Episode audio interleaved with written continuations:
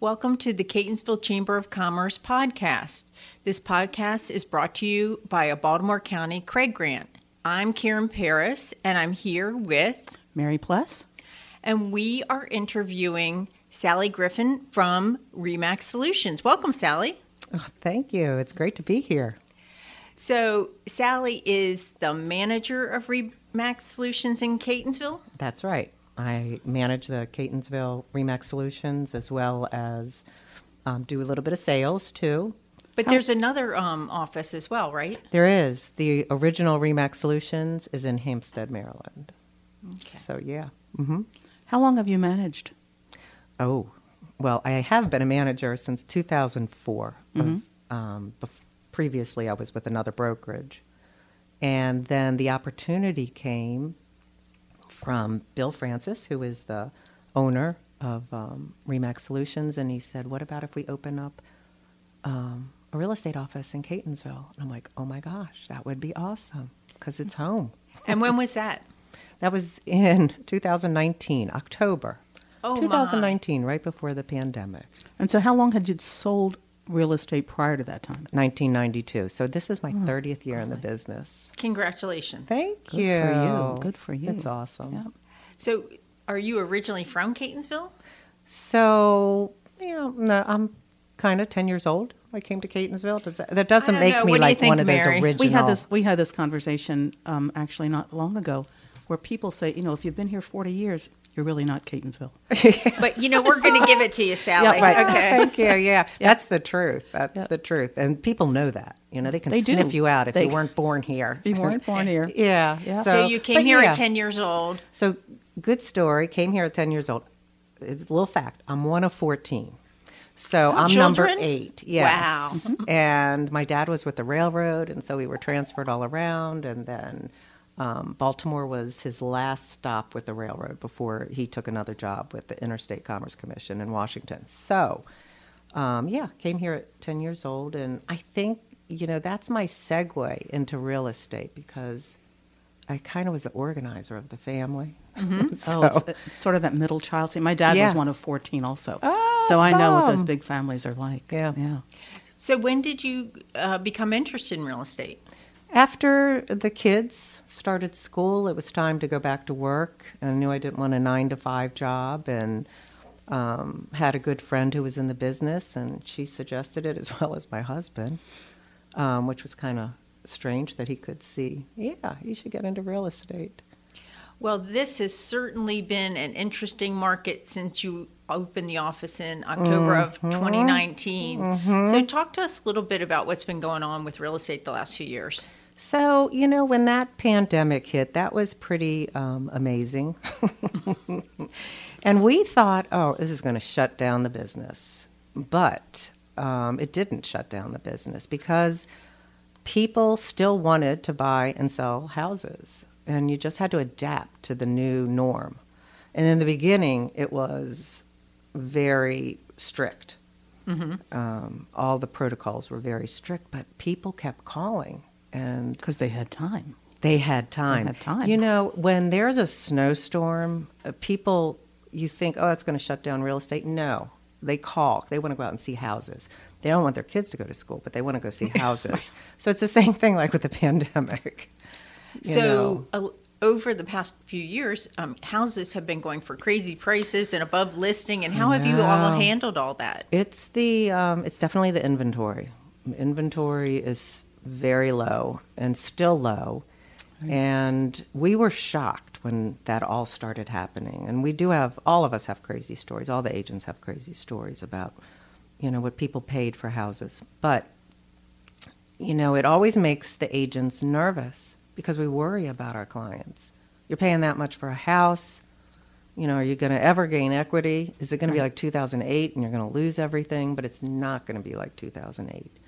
And you know, buying real estate is the best investment anybody can do. So, you know, we just guide them and let them know.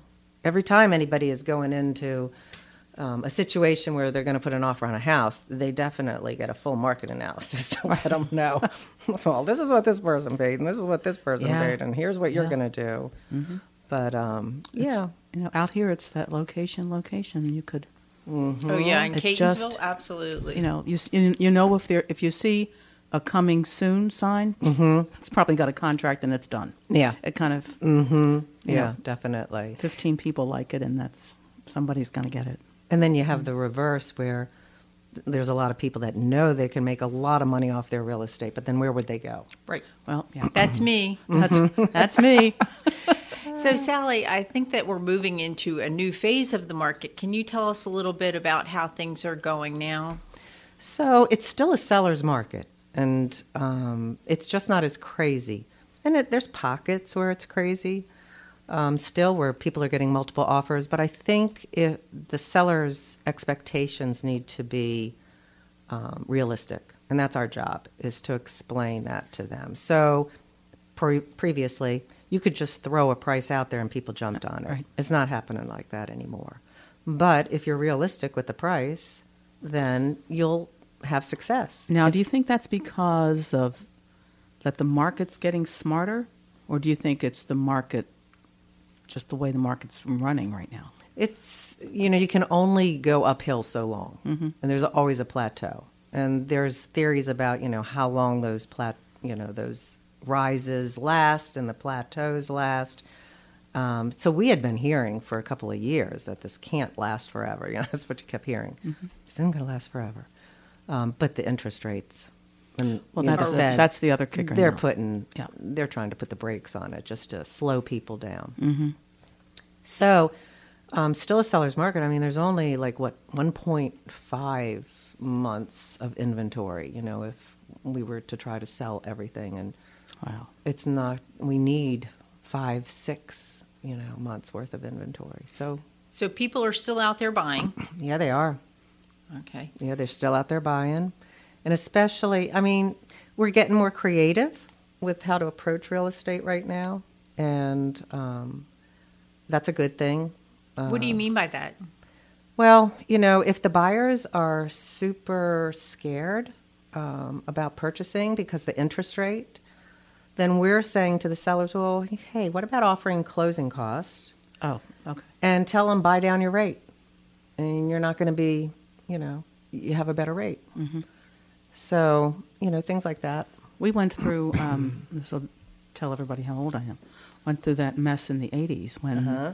when those interest rates were up to 18 percent, sometimes a little more. And I remember when we bought a house at that point, we were so excited because we had a 12 percent interest rate with a, with a five-year balloon. oh, Hello. Yeah, yeah, that's yeah. great. So, um, yeah. uh, do you see a do you see more action when when in the news it starts to say that that rate starts to jiggle a little bit? Do you f- start hearing people call you more, No. or does it not make any difference? That doesn't make a difference. But I do have to say the news has always made a difference, the headline news. So that can slow things up or speed things up, depending, like if it's a good story or a bad story. Fear, a lot of fear mongering right now, mm-hmm. more so than all the years that I've ever been in the Yeah. business. So they should, so people should just call you and you'll give them the facts. Yeah, call a real Just estate agent. Just the facts, agent. ma'am. Just call a real estate agent. You know, and I think that that there's a lot of competition for real estate agents now, and people are like, "Oh, I'll sell it myself. Oh, I'll do this or that." You know, but what do they get by calling you? So it's it's amazing the different stories that we do here. If someone t- tries to um, sell on their own um, versus working with a real estate agent, but we just control such a larger um, pool of people. So if you're trying to do it by yourself, sometimes you know someone talks a good story to you and you go with them when if you had gone with a real estate agent it would have ended a lot different. Especially um, there's just so many nuances between the minute somebody looks at a house and you go to settlement and fees and and you know i'm not i just want to come and do a um, home inspection but i'm not going to ask you for anything. And that's never true and then afterwards you know what do you really need to have fixed and so if they don't have guidance Right. you know they can get taken advantage of mm-hmm. and we do hear stories like that we, uh, Oh, i I'm mean sure. there are other stories where someone's super successful and good for them But So you all offer guidance, direction, and absolutely, give. And I think also you're real. You help them be realistic. Do you think that mm-hmm. that's part of it? Yeah, that's part of it too. Um, but I think more the guidance, the you know, the fact that we've seen so much, and there's so many nuances. Like I said, between the minute that somebody looks at a house and then they actually go to settlement. I mean, you can even, you know, I don't want to talk about you know specifics, but even like with t- you know going and finding a title company, there's a huge Oh, sure, difference yeah. in title companies and fees and and um, whether or not it's a good title company or one that isn't responsive and you never hear from them and you get to the settlement table and you know all of a sudden something pops up oh you know we didn't know that you know the seller was going to pay all the transfer taxes and, sta- and stamps or something like that Sure, mhm. so also with um, inspectors all the way through It's a lot of stuff. it's a lot of A lot of stuff. it's a lot of stuff And also, Sally, so you've always been very active in the Catonsville Chamber. yes So tell us a little bit about your relationship with the chamber. So um, I became manager of a brokerage in 2004. And at that point, my manager said to me when she was leaving, the one thing I wish I would have done is gotten involved with the Chamber of Commerce. And so I'm going to hand that over to you. And that's what I think you need to do. And I said, fine. So I did. Teal Carey was the um, director at that time. And um, I called her up and I said, I don't know anything about the chamber. What's going on? Can I get some emails or, you know, whatever? And she was thrilled and started with just going to the networking and the meetings. And from there, it just expanded um, to eventually becoming president of the Chamber of Commerce and did that for four years. So, what I noticed about being involved with the Chamber of Commerce is that you become more recognized within the community Oh, sure. and Yeah. you become, you know, someone to turn to for help. And you know, a lot of the businesses that's what we do. We give back to the community, and it's the best way to find out how do we give back to the community. Why do you think uh the being involved with the chamber is so important? Oh my gosh, the chamber is the heart of the community. Catonsville is so strong because we have such a strong chamber of commerce, and the businesses thrive because the community is so strong and there's a chamber of commerce. So whether or not you're involved with the chamber or not, they do not. I mean, what the chamber does behind the scenes to keep the community um, a solid community is amazing. So yeah, you should belong to the chamber and you should give back and you should volunteer. And if nothing else, uh, your membership helps keep the um, chamber um, solvent and strong. And there are some businesses in this community that are so giving and help the chamber, and um, the other businesses just reap the benefits of that. Yeah.